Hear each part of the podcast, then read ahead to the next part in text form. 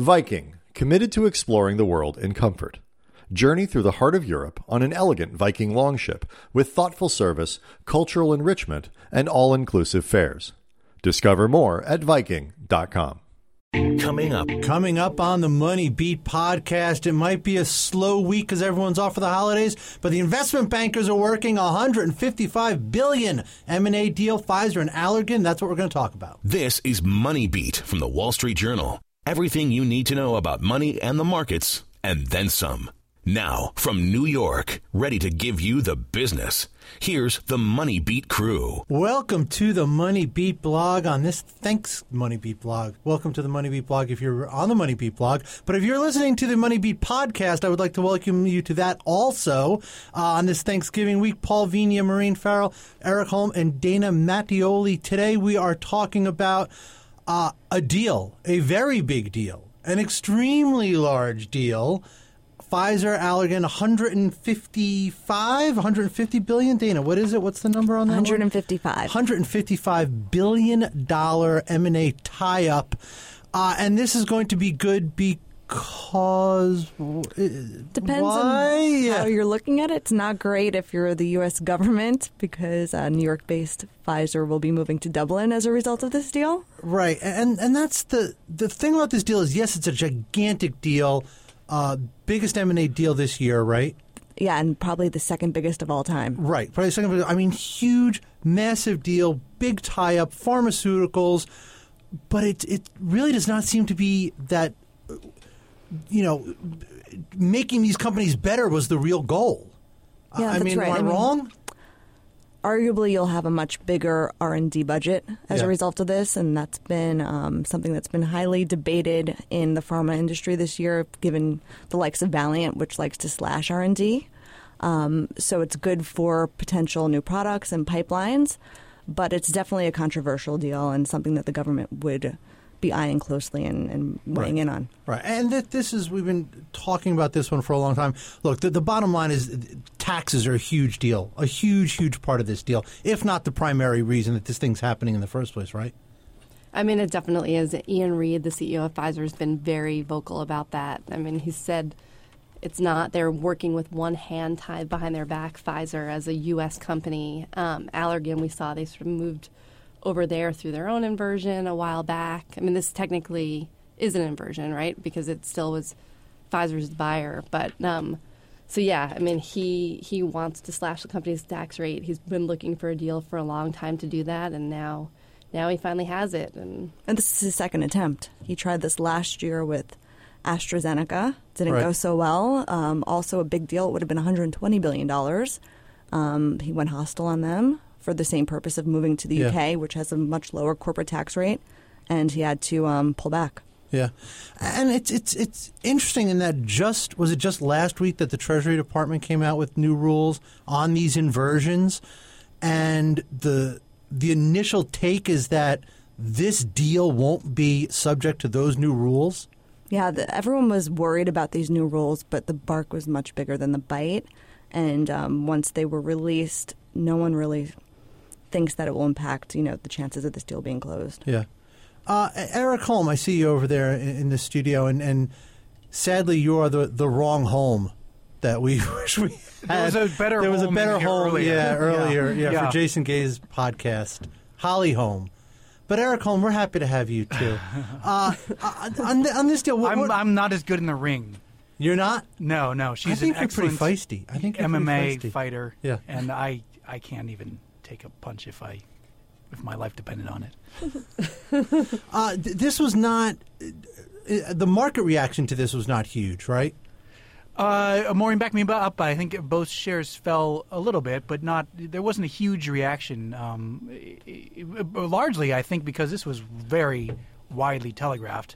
Um, first, because uh, I, I, I believe uh, we here at the Journal, or Dana and her colleagues, broke the story that they were in talks, and then they acknowledged that, and then there were hints that they were getting closer, and everyone everyone saw this coming from a mile away. Yeah. Yeah, these inversions, it seemed like, I don't know how long ago it was, but it seemed like these were all the rage for a while. Then the government got, you know, at least a little politically savvy about uh, how much it means, clamped down a little bit.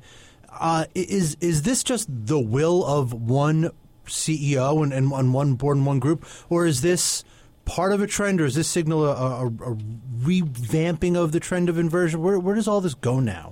It's part of a trend. If you look last year, um, there were more than a dozen inversions, largely driven by healthcare companies, because if one inverted, everyone else felt like they were at a competitive disadvantage. And then you started seeing industrial companies looking at it and chemical companies. And then, you know, the Treasury clamped down. They largely went away. And then we saw a few sneak by the goals, you know, this year. We saw Coca Cola Enterprises, their bottling mm-hmm. services, inverted earlier uh, this year. We saw a chemical one with OCI and CF Industries inverting. But what we saw was it wasn't Burger King, it wasn't Pfizer until now it wasn't a household name trying to do this. It wasn't like a piece of Americana. It was these little known companies. All right, I'm going to ask a question here because I look at this and I, and I looked at this story that, that Dana you wrote with, with John Rockoff and, and Lisa Beilfuss.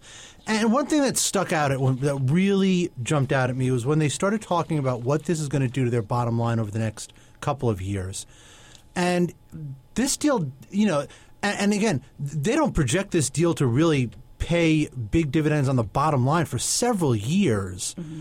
And who knows what will happen several years down the road? I mean, if you're making a prediction for four or five years out, you might as well be throwing a dart blind. You really don't know what's going to happen.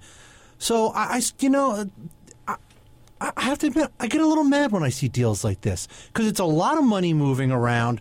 The reasons for it do not seem to at all really be about creating a better company, creating better mm-hmm. products, doing better for your customers, your people. Maybe it does better for your bottom line and that does better for your shareholders, but the shareholders don't seem to really be excited about it even. something like this is something that seems to be done just for accounting purposes, not for the, the company. And that, that, that bugs me a little bit. That bugs me a little bit. Anyone back me up? Am I, am I just being a little too sensitive well, about this? You're not going to see the traditional quote unquote synergies that you see with other deals here. Yeah. Because um, the companies aren't that much alike. You know, Allergan makes Botox and Pfizer makes Lipitor, which lowers cholesterol, right? So there's not really a natural synergy there. Mm-hmm. So there is a bit of financial engineering going on, arguably. And I almost think that's part of why you saw the stocks react the way they did today Allergan's a really well run company. There's the CEO, Brent Saunders. He's considered a rock star. It's growing really quickly because it has a lot of these cosmetic types of products, like, like a Botox. Mm-hmm. And if you're a shareholder, you're getting Pfizer stock. it grows a lot slower, and people start wondering should they just have stuck it out alone. Yeah. But then, and that Allergan uh, CEO Saunders is Saunders, right? Yes. Uh, Maureen, you wrote about this this morning. This guy has been on a roll. I mean, he's he's inked about three hundred billion dollars worth of deals in a little in less than three years. Mm-hmm. So this Pfizer wow. one being the last one being about half of it, but exactly a bunch of other ones. That's big before now. Yeah, that's and huge. number. He loves striking inversions himself. I mean, yeah. Allergan was based in California until last year.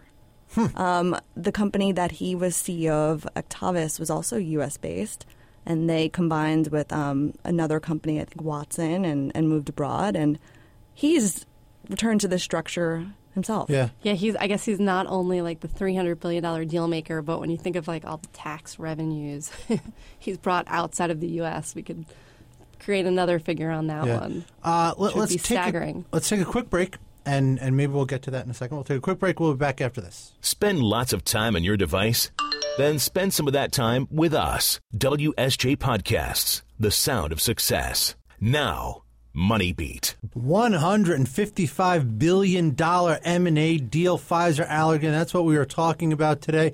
It is late in the year. We are almost done with November. The holiday season is upon us. And uh, while we don't know exactly at this second, as of this moment that we are taping this podcast, what this $155 billion deal does exactly to the M&A tables, where it puts them in terms of, of a record year. This is going to be a record year for M&A, right?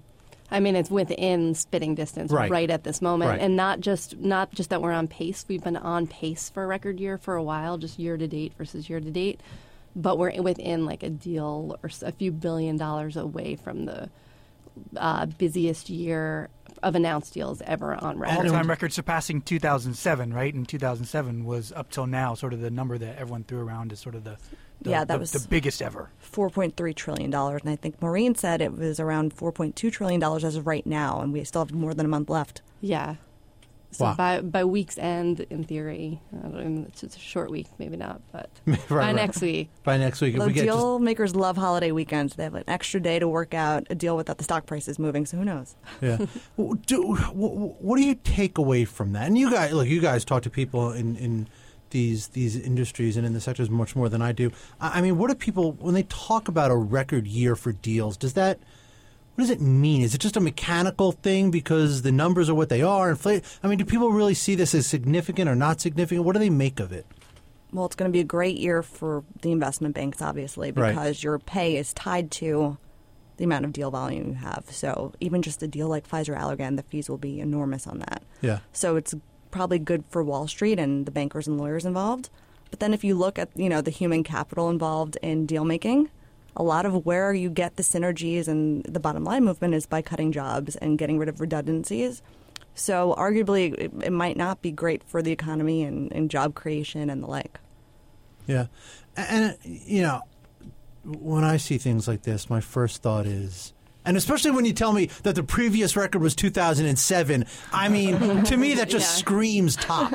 You know what It else screams top? You know what else is well, interesting? Me, I scream top. Yeah. But uh, Erik Holm, what? Yeah, well, what you screams scream top? all the time, but Yeah, I you know. know what else is um, is interesting is that the IPO market this year is pretty dismal. Right. So um, you know there there are some deals. And this isn't one of them, but there are some deals that are getting done because uh, selling yourself is is uh, the only option. Going if you're a private company, going public is not the the, the, the exit that it uh, that it normally is. Mm-hmm. especially in the tech market. We've seen that in a big right. way. Like very few tech companies have tapped the IPO markets, but tech M and A is at its highest level on record by a le- by a real long shot. And that's only part of this, but I, I think Yeah, it's something that you sort of need to acknowledge. Yeah. Even today, the Petco deal got announced. Um, they were pursuing a dual track, an IPO or a sale, and they wound up going with the sale. Another great scoop from the Wall Street Journal deal team. Thank you. That's that's it. I didn't even see that one. I missed that one totally. That's interesting. So, does this become again? I, you know, how much weight do you want to put on something like this? That you know, you have all 4.2 trillion, 4.3 trillion in deals is a huge number. It's a great number, but it, it doesn't seem to be translated. It seems like it's something that's happening in a walled off garden, a very beautiful, expensive walled off garden uh, on its own. Because you look at the the economy where it is globally here in the U.S., and you're not seeing that's on fire over there, and and things aren't on fire over here. So, mm-hmm. can I hope that you know because things are on fire over there that that's going to move over to here and things are going to get better? Or I think that's why you're seeing the deals happen. Exactly. Yeah. They can't mm-hmm. grow organically. They're having to buy growth and financial engineer and cut costs Yeah. and move the needle that way because top line's really not moving. Right? But their stock has been moving to a certain extent, so you get to use that as currency. And one, I mean, one deal you might remember that that was a big factor in is AOL Time Warner. I mean, when you kind of think of tops, they use. Oh, they when you're it. citing that, that's uh, that should be a warning sign. Which I saw they're still writing that deal down as of their most recent earnings. Seriously, Time Time Warner or AOL? Which one? Time Warner. wow, that is horrific. Uh, you know, and to get back to this Pfizer Allergan deal, and to show just how much this really seems to be a lot about just moving digits around on an accounting ledger. Uh, Erik, your post today, you talk about how.